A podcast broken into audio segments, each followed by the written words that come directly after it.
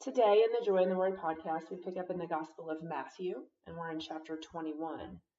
Now, in real time, uh, today is one week from Christmas Day, from the celebration of the birth of Jesus. And here we are discussing the life of Jesus, and chapter 21 is the discussion of the triumphal entry, in which we've discussed at a very deep level in the podcast entitled Resurrection. So, picking up in chapter 21, it says, As they approached Jerusalem and came to Bethphage on the Mount of Olives, Jesus sent two disciples, saying to them, Go to the village ahead of you, and at once you will find a donkey tied there, with her colt by her. Untie them and bring them to me. If anyone says anything to you, tell him that the Lord needs them and he will send them right away. So, a donkey is an animal of humility. And in this case, it was a donkey with her colt. And this is not something that would happen under physical circumstances because a colt would not leave its mom on its own. And so, again, this shows that all creation is crying out for the Son of God, in this case, the Son of God to be revealed. So it says this took place to fulfill what was spoken through the prophet, and that prophet is Zechariah, and that's in chapter 9. Say to the daughter of Zion, See, your king comes to you gentle and riding on a donkey, on a colt, the foal of a donkey. The disciples went and did as Jesus had instructed them. They brought the donkey and the colt, placed their cloaks on them, and Jesus sat on them. A very large crowd spread their cloaks on the road, while others cut branches from the trees and spread them on the road. And those were the branches of palms. And this is one week before Jesus overcomes death. And so this is the day called Palm Sunday. And so they brought palm branches, which was a symbol of victory. It says the crowds that went ahead of him and those that followed shouted, Hosanna! Hosanna to the Son of David. Blessed is he who comes in the name of the Lord. Hosanna in the highest. This is a Hebrew expression of praise that means save. Save the Son of David. Save him, he who has come in the name of the Lord. When Jesus entered Jerusalem, the whole city was stirred and asked, Who is this? The crowds answered, this is Jesus, the prophet from Nazareth in Galilee. Now, picking up in verse 12, this is Jesus at the temple. Jesus entered the temple area and drove out all who were buying and selling there. So the temple had become a marketplace. It had transitioned from being a place that people went to worship God to becoming a place where people went as a market to buy and sell goods along the way while they were there anyway. So it says that he overturned the tables of the money changers and the benches of those selling doves. It is written, he said to them, My house will be called a house of prayer, but you are making it into a den of robbers. So it says, The blind and the lame came to him at the temple, and he healed them. But when the chief priests and teachers of the law saw the wonderful things he did, and the children shouting in the temple area, Hosanna to the Son of David, they were indignant, so that they were jealous. Do you hear what these children are saying? They asked him. Yes, Jesus replied. Have you never read?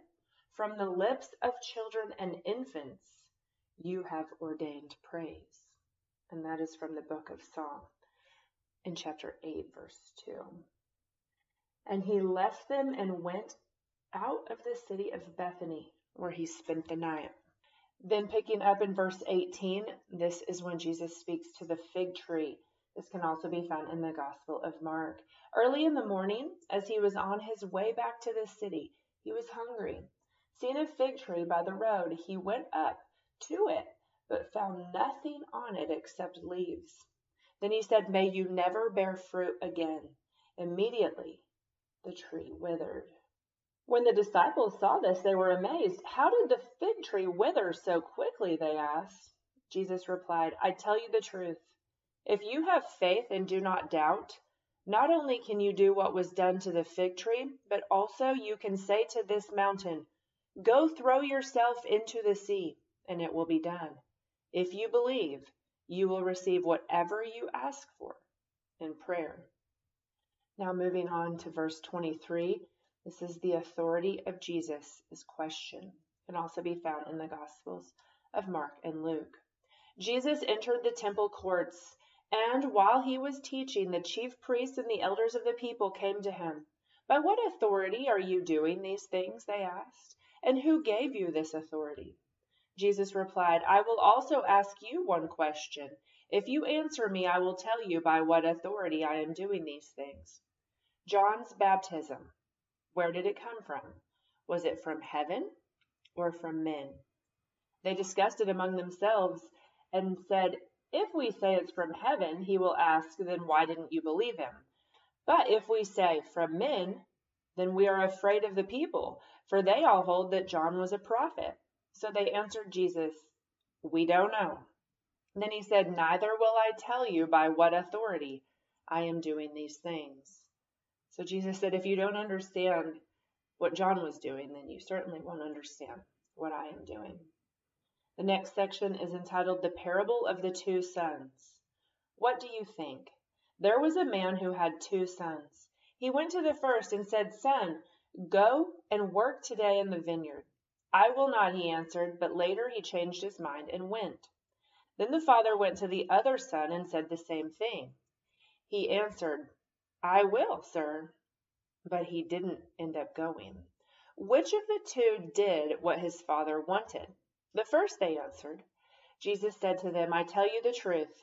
The tax collectors and the prostitutes are entering the kingdom of God ahead of you. For John came to you to show you the way of righteousness, and you did not believe him. But the tax collectors and the prostitutes did, and even after you saw this, you did not repent and believe him. So even the people who were doing the wrong thing to begin with ultimately chose to respond to the Word of God. The next section is entitled The Parable of Tenants. This can also be found in Mark and Luke. Listen to another parable. There was a landowner who planted a vineyard. He put a wall around it, dug a winepress in it, and built a watchtower. Then rented the vineyard to some farmers and went away on a journey. When the harvest time approached, he sent his servants to the tenants and collected his fruit. The tenants seized his servants. They beat one, killed another, and stoned a third.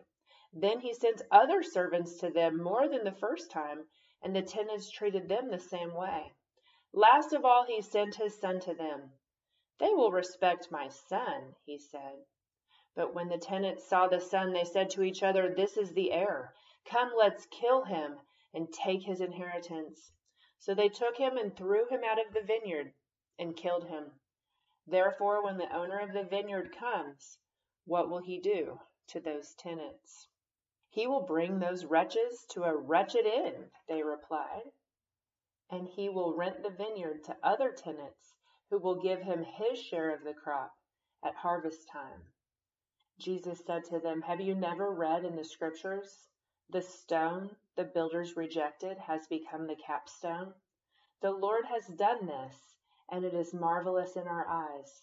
Therefore, I tell you that the kingdom of God will be taken away from you and given to a people who will produce its fruit. He who falls on this stone will be broken to pieces, but he on whom it falls will be crushed. When the chief priests and the Pharisees heard Jesus' parables, they knew he was talking about them. They looked for a way to arrest him but they were afraid of the crowd because the people held that he was a prophet. So he was explaining that the kingdom of God would be taken away from them because they were rejecting him, and that it would be given to all people, the Gentiles. And so they were very upset, wanted to arrest him, but couldn't yet figure out how to do it. And that ends chapter 21. We'll pick up next time in Matthew chapter 22.